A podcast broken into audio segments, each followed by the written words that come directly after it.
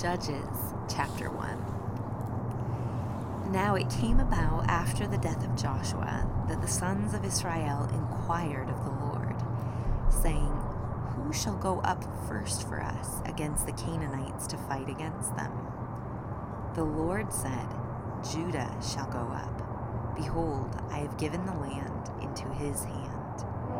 Then Judah said to Simeon his brother, Come up with me into the territory allotted me, that we may fight against the Canaanites, and I in turn will go with you into the territory allotted to you. So Simeon went with him. Judah went up, and the Lord gave the Canaanites and the Perizzites into their hands, and they defeated ten thousand men at Bezek. They found Adonai Bezek in Bezek and fought against him they defeated the Canaanites and the Perizzites. But Adonai Bezek fled, and they pursued him and caught him, and cut off his thumbs and his big toes. Adonai Bezek said, Seventy kings with their thumbs and their big toes cut off used to gather up scraps under my table. As I have done, so God has repaid me. So they brought him to Jerusalem, and he died there. Then the sons of Judah fought against Jerusalem and captured it, and struck it with the edge of the sword, and set the city on fire. Afterward, the sons of Judah went down to fight against the Canaanites, living in the hill country and in the Negev and in the lowland. So Judah went against the Canaanites who lived in Hebron. Now the name of Hebron formerly was Kiriath Arba. And they struck Sheshai and Ahiman and Talmai then from there he went against the inhabitants of Debir. Now the name of Debir formerly was Kiriath Sepher. And Caleb said, The one who attacks Kiriath Sepher and captures it, I will give him even my daughter Achsah for a wife. Othniel, the son of Kenaz, Caleb's younger brother, captured it. So he gave him his daughter Achsah for a wife.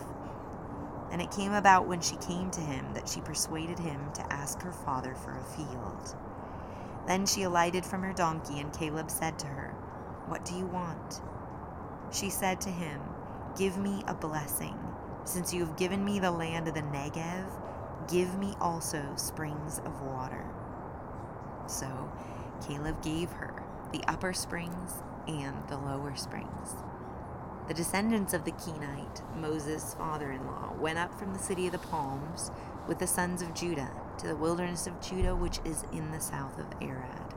And they went and lived with the people. Then Judah went with Simeon his brother, and they struck the Canaanites living in Zephath and utterly destroyed it. So the name of the city was called Hormah. And Judah took Gaza with its territory, and Ashkelon with its territory, and Ekron with its territory. Now the Lord was with Judah, and they took possession of the hill country, but they could not drive out the inhabitants of the valley, because they had iron chariots. Then they gave Hebron to Caleb, as Moses had promised, and he drove out from there the three sons of Anak. But the sons of Benjamin did not drive out the Jebusites who lived in Jerusalem so the Jebusites have lived with the sons of Benjamin in Jerusalem to this day. Likewise, the house of Joseph went up against Bethel, and the Lord was with them. The house of Joseph spied out Bethel. Now the name of the city was formerly Luz. The spies saw a man coming out of the city, and they said to him, Please show us the entrance to the city, and we will treat you kindly. So he showed them the entrance to the city, and they struck the city with the edge of the sword, but they let the man and his family go free. The man went into the land of the Hittites and built a city and named it Luz, which is its name to this day.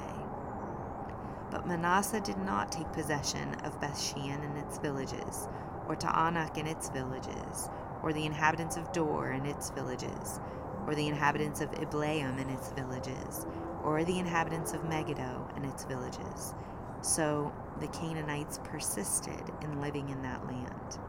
It came about when Israel became strong that they put the Canaanites to forced labor, but they did not drive them out completely. Ephraim did not drive out the Canaanites who were living in Gezer, so the Canaanites lived in Gezer among them. Zebulun did not drive out the inhabitants of Kitron or the inhabitants of Nahalol, so the Canaanites lived among them and became subject to forced labor. Asher did not drive out the inhabitants of Akko, or the inhabitants of Sidon, or of Ahlab, or of Achzib, or of Helba, or of Aphik, or of Rehob. So the Asherites lived among the Canaanites, the inhabitants of the land, for they did not drive them out. Naphtali did not drive out the inhabitants of Bethshemesh, or the inhabitants of Beth Anath, but lived among the Canaanites, the inhabitants of the land, and the inhabitants of Bethshemesh and Beth Anath became forced labor for them. Then the Amorites forced the sons of Dan into the hill country, for they did not allow them to come down to the valley. Yet the Amorites persisted in living in Mount Heres, in Aijalon, and in Shaalbim.